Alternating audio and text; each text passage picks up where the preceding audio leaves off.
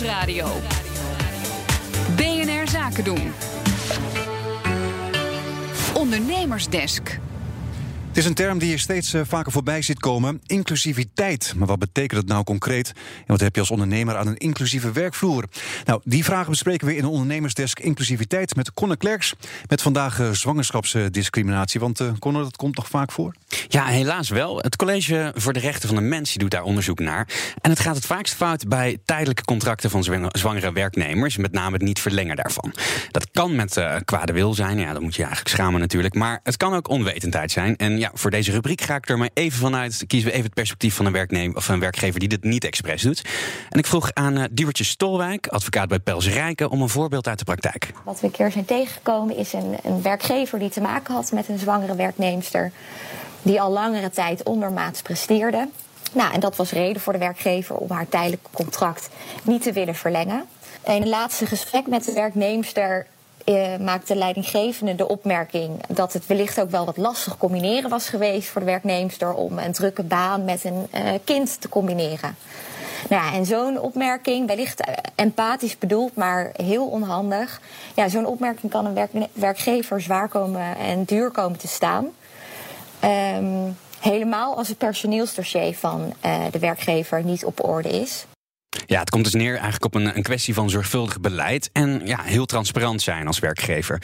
Want je moet ook altijd gewoon goed documenteren um, wat je aan het doen bent en wat een, uh, hoe een, werknemer bijvoorbeeld bij jou presteert. Want aantonen dat je een werknemer ontslaat ondanks en niet omdat ze zwanger is, ja, dat gaat je natuurlijk niet lukken.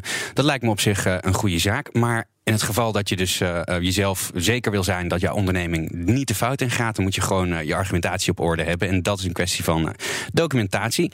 Want als het uiteindelijk tot een zaak zou komen, of je nou gelijk hebt of niet, um, ja, dan ligt de bewijslast bij jou en niet bij je werknemer. En in de praktijk zien we dat dat heel erg lastig is voor een werkgever. Zeker als je niets op papier hebt vastgelegd.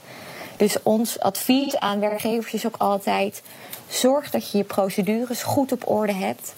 Um, wees daar ook transparant in en leg alles goed vast.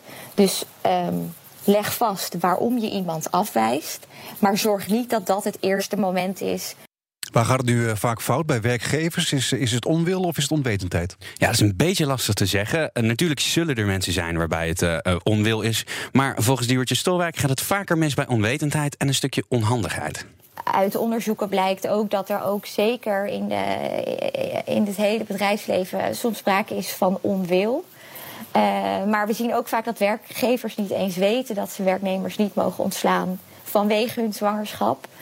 Uh, nou, ik, ik, ga er wel vanuit, doordat de, de, het College voor de Rechten van de Mens steeds meer aandacht vraagt voor dit thema, dat dat toch iets is wat bij werkgevers toch wel steeds duidelijker wordt. Dat je een werknemer niet vanwege zwangerschap mag ontslaan.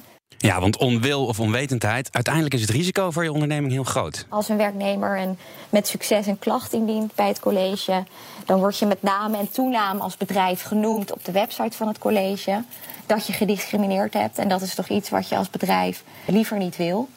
Uh, en ook kan een werknemer schadevergoeding vorderen als bijvoorbeeld haar contract vanwege discriminatie niet wordt verlengd. Nou, het lijkt me toch dat je als bedrijf hier gewoon goed beleid voor moet hebben, toch? Ja, absoluut. Uiteindelijk is het een kwestie van gelijke behandeling. En of het nou bewust gebeurt of niet, er is een reden dat hier wetten voor zijn natuurlijk. Om te zorgen dat dit in jouw bedrijf niet voorkomt, heeft mevrouw Stolwijk een paar praktische tips. Allereerst is van belang om in kaart te brengen waar de risico's binnen je bedrijf aanwezig zijn. Denk bijvoorbeeld aan gevaarlijke stof, stoffen waarmee gewerkt moet worden of bepaalde werkprocessen die risicovol kunnen zijn voor zwangere werknemers.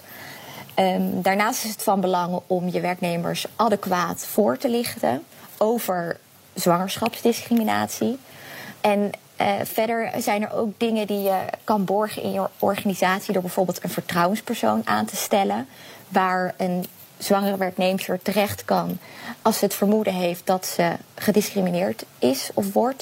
Zorg ook uh, dat je een klachtencommissie hebt. Want ook het feit dat je een klacht niet goed behandelt in dit soort gevallen, dat kan je duur komen te staan als werkgever. Als uiteindelijk uh, iemand kan ook weer een klacht indienen over het feit dat haar klacht niet goed is behandeld. En als dat komt vast te staan, dan heb je ook gediscrimineerd. Dus zorg er ook gewoon voor dat in je hele organisatie geborgd is dat potentiële zwangerschapsdiscriminatie wordt voorkomen. Nou, goed idee lijkt me. Ja, mij ook. Dankjewel, Conor Klerks.